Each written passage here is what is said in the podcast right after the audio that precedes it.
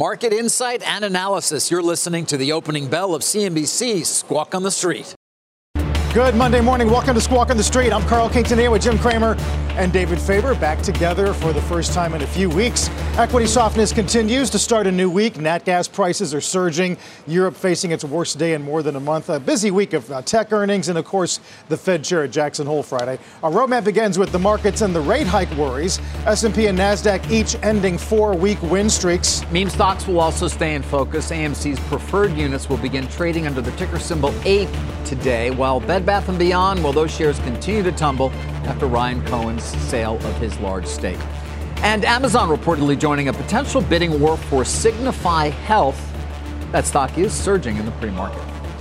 Let's get to the markets. On track to open down sharply. Fed rate hikes, of course, in focus ahead of Jackson Hole. Jim, is Jackson Hole the story of the week? Well, I think everyone gets scared, obviously, because there's still rage.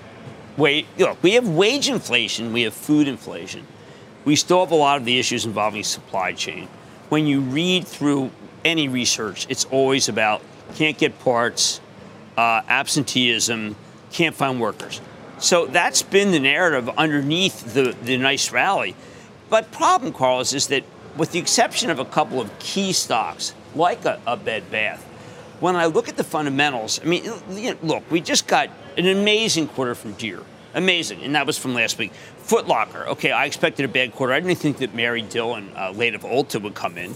I find story after story, Dell reports. Dell's supposed to be upside surprise. CrowdStrike boosted price target. I've got Nikesh Arora, Palo Alto. I think that'll be terrific. My point is that unless you're doing Peloton or unless you're doing Bed Bath or DocuSign, you don't have enough negative stocks to be able to justify the futures. Okay, so you still have concerns on the macro level. Right. But at the same time, you think the fundamentals of a number of these companies are pretty strong based at least on what we've seen from the earnings. Exactly. So I try to deal with the fact that I have CNH on tonight, which is a really big farm equipment company, Case, New Holland. And their business is really, really good. Deere's business is really, really good. But when you think about, David, the idea that the grain complexes come in a little, but they still have powerful numbers coming up. Like, why would I not buy those stocks into any futures-led decline?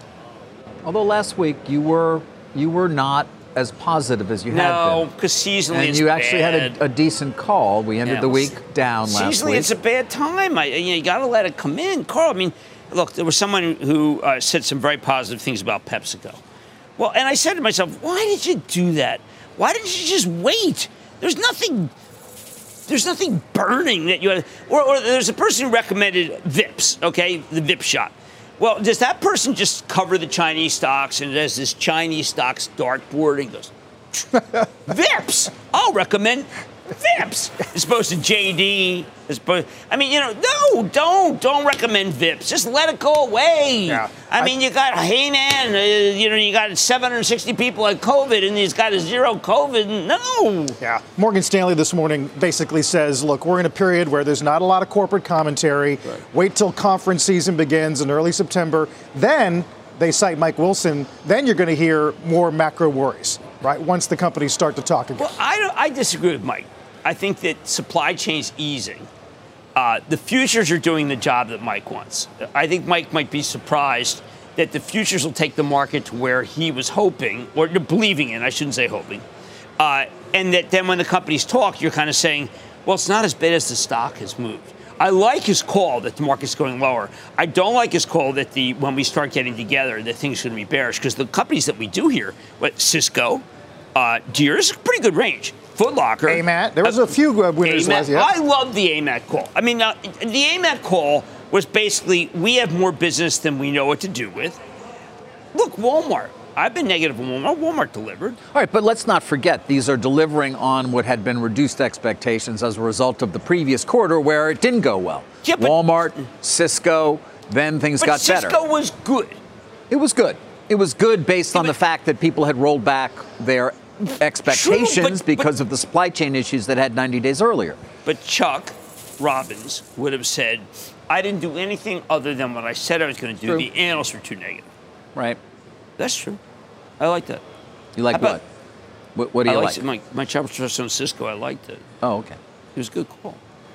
He said 3-4% growth. Yeah. Double digit growth, order growth, and some things. It was good. It was a good quarter. It guided down or not. What are you looking at me? Wait a minute. I look at you all the time. No, but it's still, don't look at me hostile. It's the nonverbal power he has. It's insane. What do you think? I'm Party City or something? I haven't been to Party Wheels City in a while. Wheels Up? Really? You went there to Wheels Up? Well, because that was a quarter where when you read it, you'd think that they're flying high. But then when you look at the cash position, and they're not flying high, and then when you see that they gave the pilots stock in order to retain them, well, I don't know. I don't think that's retention. I mean... Yeah, that business model is, I don't know, there's a lot of demand for private jets. It should be good time. Right. It should be a good time because the regular jets are bad, but you need to maintain your pilots. Now, Kenny Dicker here, you say, listen, we have the pilots. I'm just looking at the cash position. I'm noticing cash positions, Carl, that are depleted. No one wants to talk about it. Like, when you look at Bed Bath, what a good skedaddle by our friend Ryan Cohen, who's not our friend at all. I just did that gratuitously. Yes, because that balance sheet is awful. Yeah, although in aggregate, corporate debt to equity is really good. Yes, but you have some knuckleheads who just spend a lot of money on common stock when they should have been worrying about their company. Yeah, it didn't go well here. Yeah, I think so. Continues not to. You weren't right. You weren't here for the final. I mean, you weren't here Friday when the thing finally came down sharply because we told everybody he had already sold, and then he confirmed that he'd already sold everything. HODL? I thought he was going to HODL. Right. You know what that is? No. Hold on for dear life. Yeah, I knew it had hold in it. Yes. Well, there's APE. There's Bed Bath, and of course, this morning, Jim, you've been tweeting about AMC ahead of this preferred debut. I hope that Adam Aron, instead of doing like he loves to do those great openings, that he should go to Cineworld and say, "Listen, I'll take 500 Regals off your hand, and you can have APE preferred, which is the same as Humber. Maybe you can use it." He's done some. Don't remember when he bought a part of a gold mine? I'm waiting for that to pay off. It's early. Very early. You know, gold mines often have copper too, but that's going down in price. No, I mean, he needs. Regal is, you know, Regal's a lot of them. There's 500 Regals. It's their their biggest competitor, is it not? Yeah, so why not buy them using APE stock? Maybe he will. Is the weakness this morning about APE or about Cineworld? I think people are confused. They think they're getting APE stock. There's no dilution. I thought it might be Cineworld. I tweeted Cineworld, but I also said, look, it could be just general confusion because the people who are involved, who own APE stock, they tend not to be, I don't know, Benjamin Graham? Who would you say? Berkshire Hathaway? I think they're I would argue they're Buffett. They're Buffett. Adam would probably take issue with this, but there may not be that many people who fully understand exactly what they're getting here. But what you're getting is a new share. It's almost like a split. And so I want to try and understand, Jim, though, is that decline a result of the fact that the APE shares are going to begin trading in 20 minutes? I think it is. I think it's a result of that. That's what Adam told us yesterday. And plus, Bed Bath has made that same group of consistently brilliant investors who've defied everything very excited. Now, Bed Bath, this is a great. Do you see that guy who tweeted this morning, this is what we've been waiting for? That very similar. I like to use that analogy when Frank Reich, they were down by 32 points at halftime. He said, we have them where we want them. No, we don't have them where we want them. Ryan Cohen blew out of his stock. And now he's got three guys on the board, which I know he's not allowed to talk to. And all I can say is this could be a windfall for some very good law firms. Yeah. They may be the winners. If we could buy shares in law firms off of this Bed Bath, we would do so. It's still not clear what exactly it is that he did that could be that could leave him liable. Okay, so you're saying You're saying he didn't speak to the three guys. I'm saying that he's not an insider, so he doesn't have a duty there in terms. He's not in possession of material, non-public information, as far as we're aware. He probably didn't speak to these guys because they're all independent. So what are you going to prove? A manipulation case? How are you going to prove that? No, David. Let me give you a little insight, please. It doesn't matter. It's the Justice Department. Well, first of all, the Justice Department would actually be criminal, and I don't think it will be the Justice Department. I'm saying that. And the SEC. When you acted, I disagree with you. You're coming up with a thesis which says that you're innocent. well, typically beyond a reasonable doubt when it comes to the criminal Department of Justice. What world is he from? David, you ever hear a subpoena? I've heard of plenty of those things. Well, you're going to see a little subpoena action. It doesn't mean that anything is going to happen to Ryan Cohen. And he's going to be sitting on enormous gains. I would hire a lawyer. I would hire a lawyer just in case they call with the idea that I blew out of the stock at a brilliant time and the company wasn't able to sell stock. The CFO sold stock, but he had a program. Now, we're going to have Sue Gove on what, on the 10? The CEO? No. No. She's not coming on the 10. No. Or the 11, or the 12, or the 1, or the 2, or the 3, or the 5, or the 6, 1, 2, buckle my shoe, 3, 4, Gove's not on. Okay? We're definitely going to watch the meme names all day today, though. Oh, God, yes. Obvious weakness in those two big ones, wiping out a lot of the rally of the past few weeks. As for Adam Aron, Jim, he did come on, I think, August 5th, and explain at least the motivation behind APE. Here's what he said.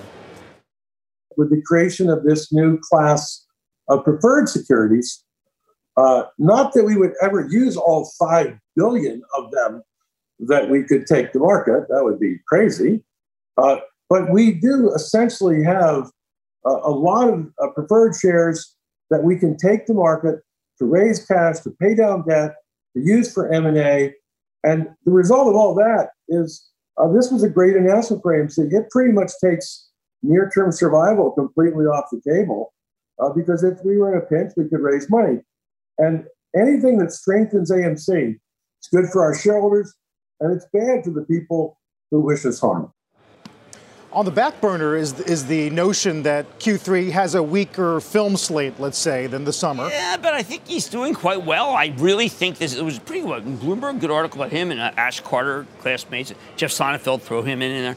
I think that he has ideal position to be able to buy as many Regals, provided that our friends in the Justice Department, Jonathan Cantor, and antitrust, doesn't think that there's a lot of antitrust if you buy a lot of theaters, because otherwise the theaters might close. Right. This is fantastic for Adam. He's managed to navigate this period well, as we know. He's good. He knows what he's doing. It is worth pointing out. Our Rich Greenfield just tweets at us, wants to debate. I'm not sure what the debate's about, but 1.034 billion shares are outstanding as of right now. Back in 2020, 104 million shares out. So they've increased their share count by tenfold. So what? The company's alive. It is alive. Cineworld's struggling to stay on. It is alive. I like Regal films. There's kind of a nice theaters. Yep. Regal's not making it, and Adam is. Yep. Plus, Adam's got APE stock, David. He does. Don't you think that Cineworld would take APE stock? Oh, I'm sure they would all day long. All day long. Everybody would. They take chimpanzee stock. You can go out and give that APE stock to anybody. People would kill for it. They take Jane Goodall. She's a lovely woman. She's fantastic. Amazing. Incredible. She's person. Fantastic. She's not anything to do with the apes. I just need you to know that. We had more Jane Goodalls, the planet would be in much better shape. Thank you. You're welcome. Was the IRA, did it have anything about Jane Goodall? No, the Inflation Reduction Act? Yeah. No, it didn't have anything about Jane Goodall. No? I would have put her in that. Yeah. When we come back, Amazon reportedly among those bidding for Signify Health. Stocks way up this morning. Bunch of calls today on NVIDIA, Netflix, DocuSign, Dell, UPS, although futures are weak to start the week. A lot more Squawk on the Street in a moment. Signify Health surging in the pre-market as a potential bidding war now escalates for the home health services provider. Sources tell the Journal today Amazon and UNH among the bidders. Paper previously had said CVS Health had been eyeing Signify. Jim, getting a little more interesting this morning with this piece. Yeah, look, obviously Jassy has made, this is Jassy's imprint.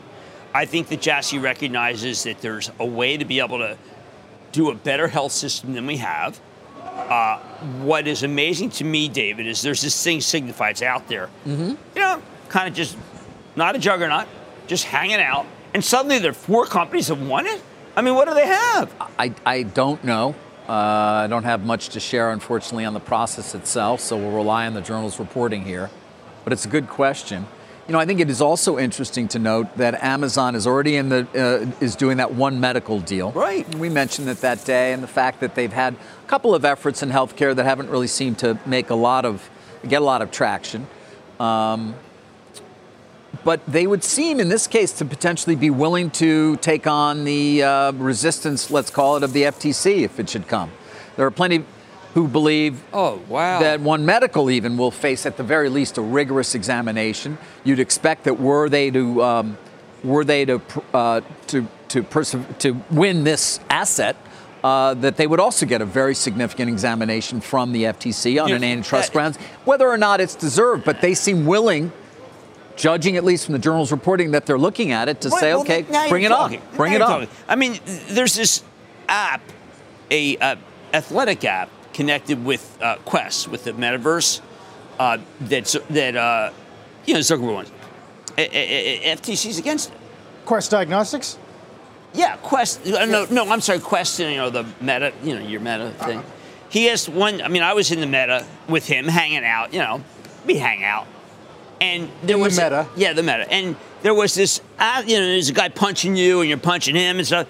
And they wanted to add to that, and the FTC's trying to block it. Oh, you're talking about the Meta deal that they're trying to. But it's like a tiny deal. It is a small deal. And why are they spending so much time on this? Because they feel like it's going to become an enormous market, and they don't want to, they look back and they think, wow, what if we had prevented him from being able to... Well, then if it's an enormous market, gosh darn it, then why doesn't the stock go up? Yeah.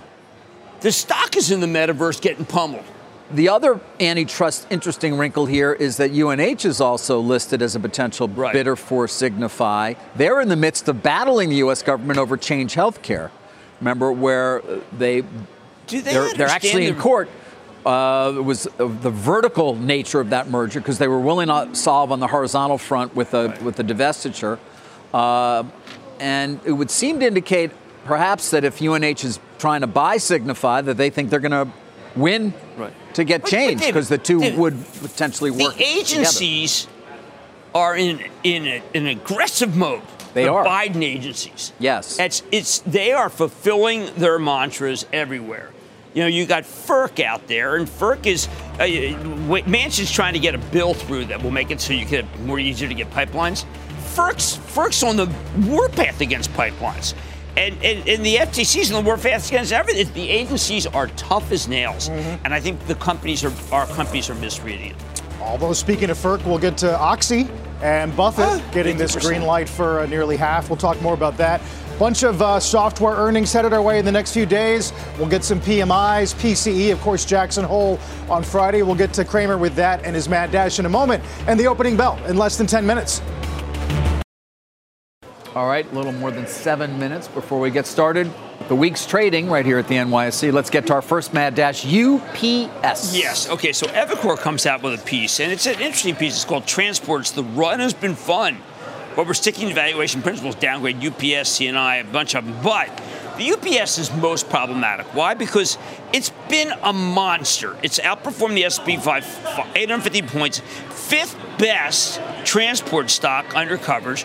But what I don't like about this call, David, is this is kind of like, all right, stocks had a run, let's go. When in reality, if it's doing really well, and Carol Tomé's doing a good job, you don't need to trade it like this. Stocks had a run, so you sell it at 204, maybe you buy it back at 180. This is a trading call as far as I'm concerned.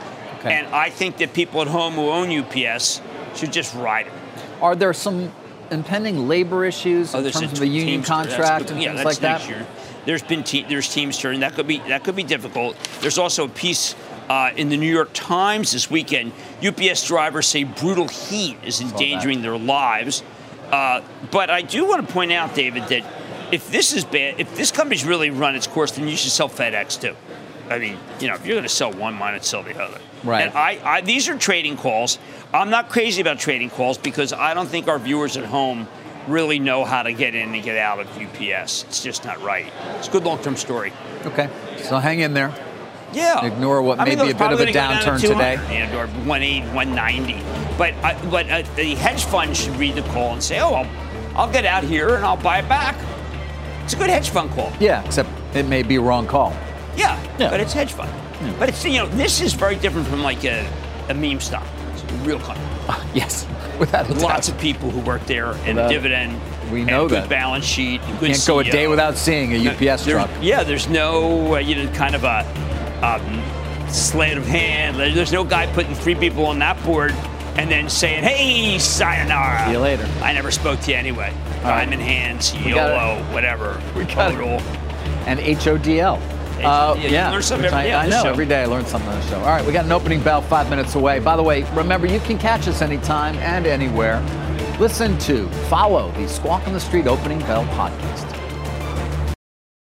Occidental pulling back in the pre-market following that nearly 10% gain on Friday. That jump followed news that Buffett's Berkshire had received regulatory permission to buy up to 50% of Oxy. The Journal today says that Buffett is not expected to bid for control of the company, Jim. They basically say he hasn't communicated that to management, which would be his style. Right. Look, I think that this is a beacon in that it had a bad balance sheet and he got involved. Does have good Permian. They're still drilling. But, David, this was as closest to a creeping tender offer I've seen in a long time, and it looks like it's not going to be. No. We had kind of wondered whether or not would he actually go for the whole thing.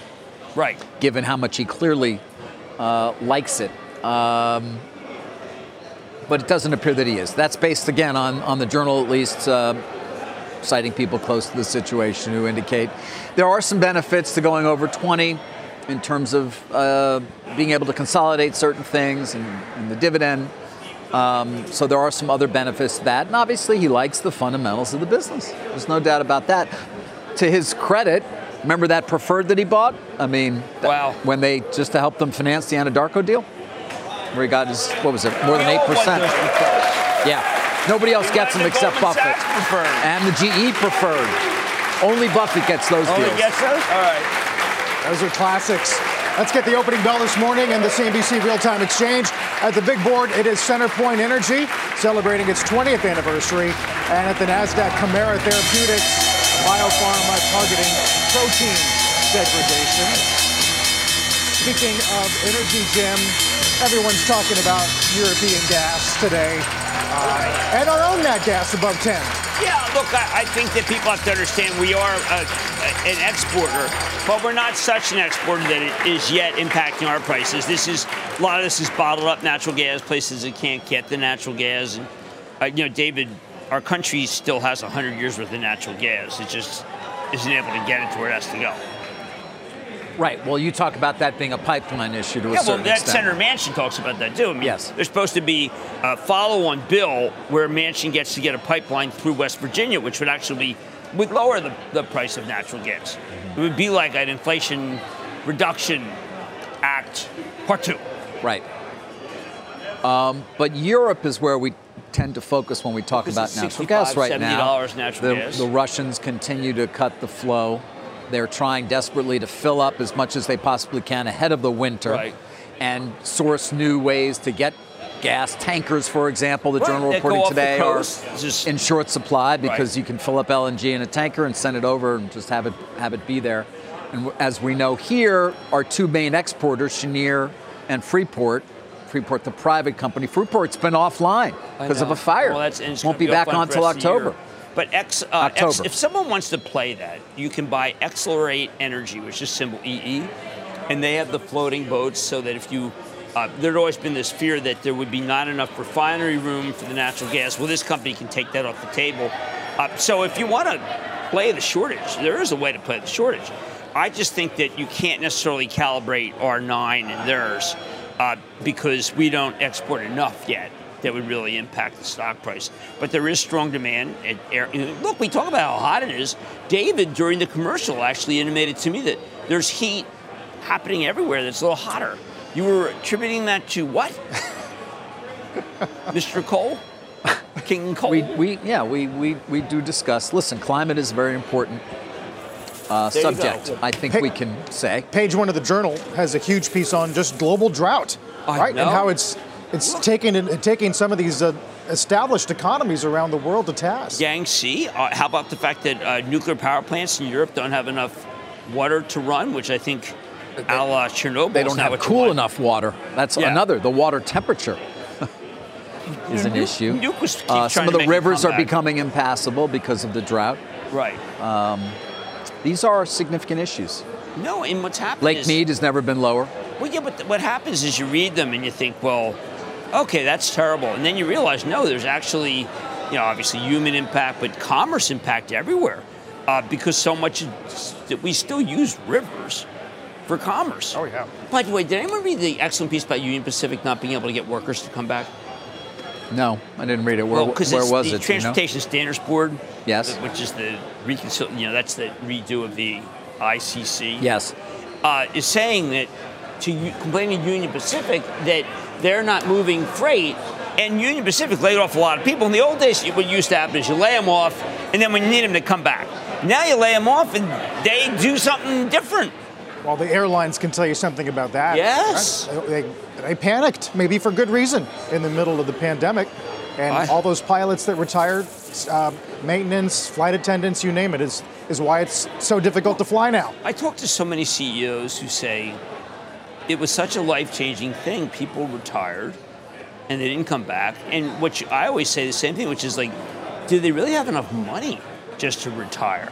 Particularly wages going up. And it's not really a factor. It's kind of like, David, they didn't like their job. They didn't want to work on the railroad all day long, Right. I don't know the answer to that in terms of whether they can sustain themselves without actual wages coming in every month. Yeah, it's a good question. But also people, when you speak to Greg Hayes, he needs 5,500 engineers. Well, get in line. Everyone needs more engineers. And the Inflation Reduction Act, that is like an engineer's paradise. Remember Gangsta Paradise? Mm-hmm. Look at you and your Coolio. That's great. Coolio. Yeah. It's not Coolio. Yeah. Yeah, remember Coolio with Gangsta Paradise? Yes. This is that kind of paradise. Is it? Yeah. No, you're right. 7,000 construction workers are needed for the Intel chip plant in Ohio. Right. Well, where are they going to find them? Where are we going to find those people? Where? It's not going to be us. No. No. You think Texas will send a busload of people up there? Or is that not a sanctuary state? It wouldn't be the worst thing, would it? You know what I say? Like the Patriot. Tell me about Ohio. Instead, Greg Abbott just keeps sending them all here. Yeah, he's a different kind of guy. Yes. He's kind of a... We got a 400-point loss here at the open. And by the way, Jim, APE preferred, I do see a print here. Up 5. Well, okay, so it's too early. But yeah, everything. I mean, every semiconductor company. We should talk about semis for a second. Every piece says the same thing. There's a big reset. And then you're reading Applied Materials, Gary Dickerson, total straight shooter. The demand for these is, he's got demand right through 2023. So if it's a total reset, why are they ordering so much? Well, perhaps it isn't a reset. Maybe it's just a reset of the stock, not of the business. Because Applied Materials has a plethora of orders. They have more insight than the analysts do. Right. And the analysts are just clueless about the business. They're looking at the tape, and they're like reacting with great fear. That's what it's like in the meetings. You want to know what the research meetings are like?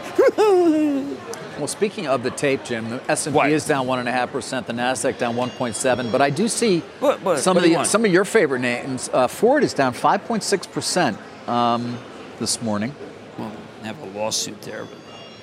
Right, the lawsuit. Yeah, a lot of money involved in that lawsuit. Was it 1.8 billion? Too many people. All the auto companies have too many people. I mean. Look, the autos are front and center. Right now you're still getting that 2.8 financing. If the Fed raises rates, that's going to hurt cars because you need that financing. And they can't find the cars anyway because there are not, as usual, enough chips. They have a lot of these, like I don't know if you guys read the Deere quarter or the CNH quarter, but there's a lot of almost completed vehicles in this country that lack a semiconductor for an axle.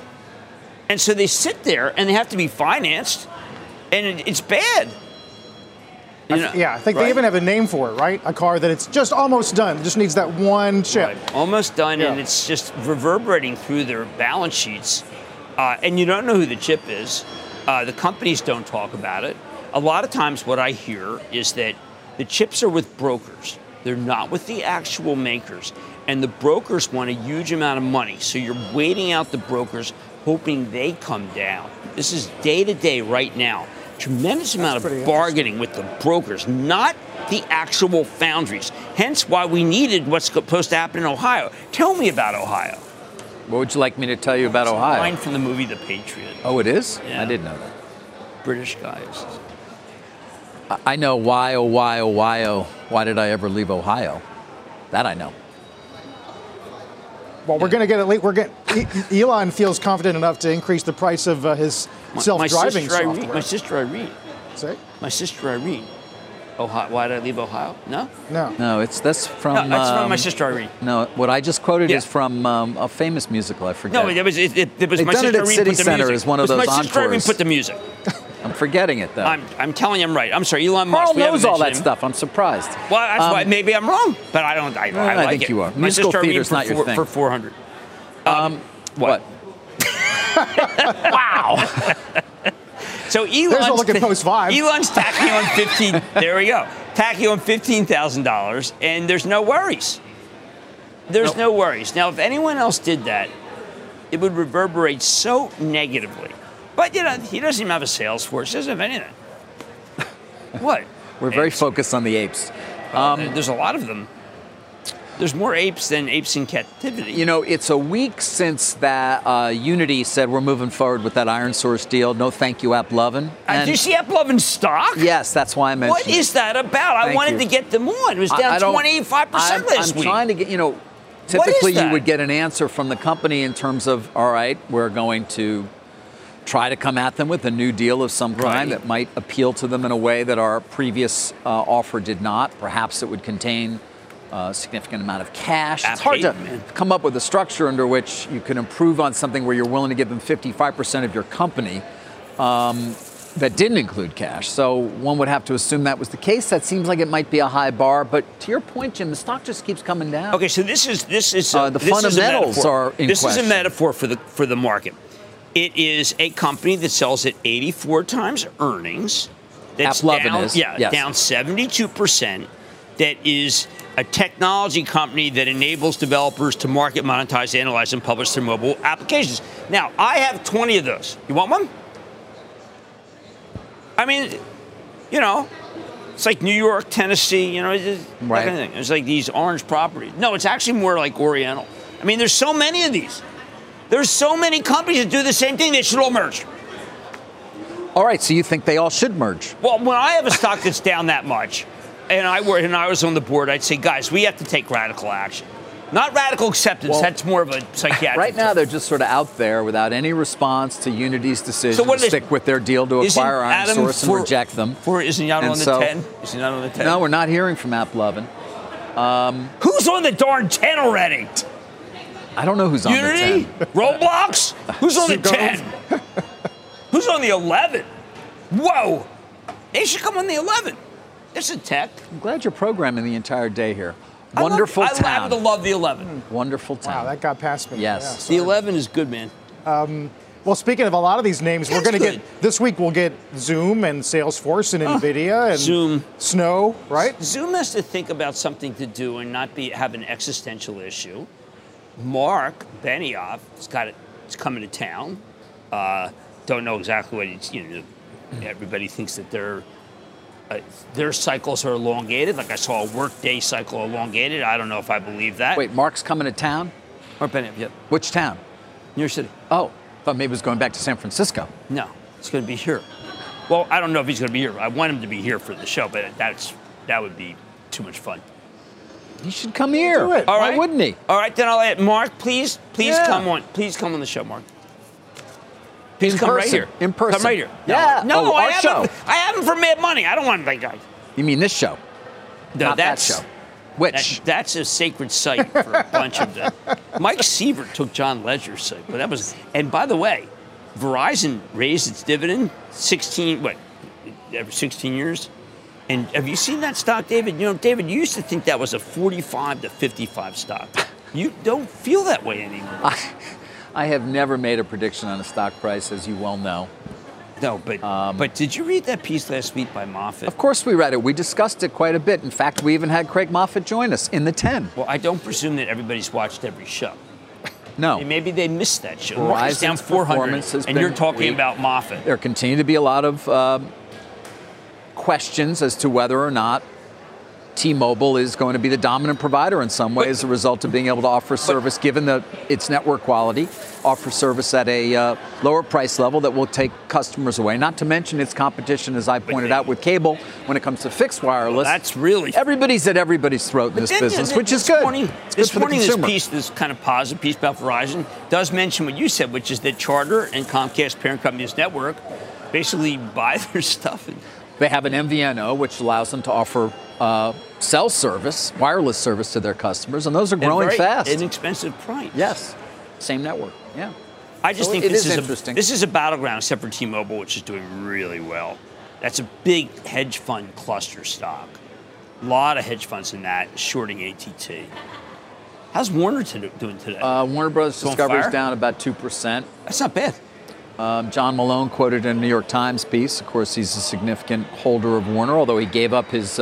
control stock to get the deal done, said he expected a significant downdraft. Obviously, many people expected a significant downdraft as a result of AT&T shareholders saying, wait a second, what is this? We don't want the, it's not a dividend payer. We don't want this stock any longer. And so the flowback issues were significant. However, the stock is off significantly since the last quarter in which they lowered their free cash, their EBITDA estimates. And as you pointed out many times, the company does have a significant debt load. Yeah, real bad balance sheet. Terrible. But at some point, we'll hear from speaking from David, of bad balance sheet, what's a bad balance sheet? Tell me. Bad balance sheet and beyond. You're back to that. I'm back to that because 13 million shares have already traded, and there's only 75 million shares outstanding, and it's $9.44. I mean, come on. Stock's coming off its lows. Now, don't you think if you're the CEO, David, I ask you, wouldn't you make an appearance and say, look, I just want to I want to calm everybody down. All these stories about us not being able to get merchandise are all wrong. And I want to say that point blank. You want to make sure whatever it is you say is true. What are you implying? I'm implying that you don't want to put yourself in a position where you would say positive things that aren't necessarily the case. So therefore you don't come on. Correct. Statement in itself. Imagine, general counsels would have a view on that. Well, early. I invite Sue Gove or anyone on that board, including the handpicked people by Ryan Cohen, who obviously did not speak to Ryan Cohen, or she wouldn't be able to sell stock. So therefore, I invite them on and just tell their story because I remember at this time last year, great balance sheet, very interesting private label. Like that one, I don't know if you've been to that great store in Midtown. There's a lot of good private labels. I haven't been to a Bed Bath in a little bit. You need coupons whenever you go, apparently. That's what it's all about, couponing. I got very few coupons in the last year. That's you didn't really go there without the coupon. Sometimes they gave you the coupon if you didn't have a coupon. Well, you were out Friday where we talked about Kohl's, warning about inflationary pressures and a promotional environment all at the same time. Okay, so Kohl's is a good example of the Alice in Wonderland world that we're in. They make the commitment, and to her credit, she came on, Ms. Elgas. They made the commitment to the dividend, okay? They said the dividend is sacrosanct, but their cash position is $222 million dollars. It's down from 1.5, down from 2.7. And so, why would you make that statement? Why don't you just say, listen, we're doing our best? David? Carl? David? Well, meantime, Jim, the APE shares were paused and then resumed. How's APE and then paused again, and I'm told just resumed again. Oh, so Adam really is he wanted to be the focal point and sure is. Now we just need to see Regal make that call. Come on, Regal, make the call. Cineworld. You want to let things settle a little bit before you make a bid for a bankrupt theater owner. Well, I would take APE stock. You would. Would you take Wheels Up stock if you were a pilot? I don't know. How about we didn't talk about Mary Dillon? Wheels Up is $2.27 a share. But it's undervalued. Everything's undervalued. It came public last year. You see, they were trying to gun Weber as a meme stock. Weber. Well, you got to sell something. I mean, I have a Weber. What, was I supposed to get a new Weber? Because everyone has a new Weber. What do I need a new Weber for? I got a great working Weber. Yeah. I was going to sabotage my Weber so I can buy another Weber. People say the same thing about PCs and HPE, although Dell's have been the beneficiary of a couple calls last few days. Yes, they sure were, and they have some really good corporate. They have enterprise. Today Weber is no enterprise. Today it's Evercore, adds it to tactical outperform. Right, that was a good call. I think they're going to do a good quarter. I don't know. I mean, last week, Target, I thought, was good in light of what they got rid of all that merchandise. I'm telling you, there were a lot better quarters that were good, a lot of good quarters versus bad quarters. But, you know, we're stuck. Europe was down. Germany's down. We're woe is me. I mean, we're so woe is me right now. It's seasonally bad. It's tough to come to work, frankly. Really? It's no, I'm to work saying, when the three of us are together for the first time I don't even remember how long? It's like, you know, we don't have good things to say to people. I tried with AMAT. I tried with Target. I tried with Walmart. Cisco. I tried with Cisco. He shot me down on every single one of them. Without saying a word. Everyone. Even though you're having a good time in real life, you have to go throw cold water on all the things that I like. I'm sorry. AMAT. I'm sorry. Reality bites. A quick reminder, you can always get in on the CNBC Investing Club with Jim. Just sign up and find out more at cnbc.com/join the club or use the QR code on the screen. It'll take you right there. As for treasuries today, 10-year really did flirt with 3%. Got to 2.9997 this morning. As we are down 400, risking the first back-to-back 1% declines for the S&P since early June. Back in a moment. Got some volatility on this morning of the debut of AMC's APE Preferred. Got multiple halts so far. It's only been a few moments since they began trading, but at the moment, up about 37%. We'll watch that closely today, and we'll get Stop Trading with Jim in a minute. Let's get to Jim and Stop Trading. Sometimes they look for a stock where the news is all good, and analyst backing, and say, if the market's going to bottom, this bottoms first. And the bottom is PepsiCo. Fantastic note today about Morgan Stanley about why there's top-line acceleration, raising numbers, doing everything right. So if Pepsi can hold here and rally, then I think we're a little further along in this nastiness, which is going to last for a while. But I just think PepsiCo is the one to watch because that shows you where money wants to go, which is it's slow-down money with consistent growth north of 5%. Good dividend, good balance sheet. Certainly overlooking currency. Dollar's on pace for the best year since 97. Yeah. It's unbelievable. And yet when people, my friends who go to Europe, they don't. They don't what? It's just too hot. Too hot. It is very hot. It is hot. But it's nice to pay for dinner and have it be relatively inexpensive. My olives aren't coming in. Your olives are not coming in Italy? Coming in. Yep. To your point, earlier, Mr. Climate Change over here. Yeah. Will you stop it just because I said that we're the Jimmy Carter, we're the Saudi Arabia coal? That was 1976. Well, that's why we have 40-year plants that are finally being phased out. How about tonight? Okay, Nikesh Arora from Palo Alto. I bet she has a blowout quarter. And then Scott Wine, who's from CNH. I'm very close. This ag complex that everybody's so worried about. You got to know what they're saying, AGCO saying, and what Deere is saying. The Deere quarter was remarkably good. They were characteristically humble, but that's another one to watch because Deere, the numbers are all good. And Foot Locker, they're really divorcing themselves from Nike. Well, they both have digital strategies. I mean, Nike is trying to go direct to the consumer. David, they are. But you're more upbeat at the end of the show. I've noticed that it's kind of a clock with you. You didn't disagree with me at all. Well, it's closer and closer we get to you leaving, so. Oh, man. We'll see at 6, Jim. You it's left all yourself tough wide open. You won last night. What do you care? 10-9. Mad Money, 6 p.m. Eastern time. We'll keep our eye on APE, AMC's Preferred, off to a volatile start, bunch of halts, up 25. As for the markets, worst day here for the S&P since June 28th. Don't go away. You've been listening to the opening hour of CNBC's Squawk on the Street.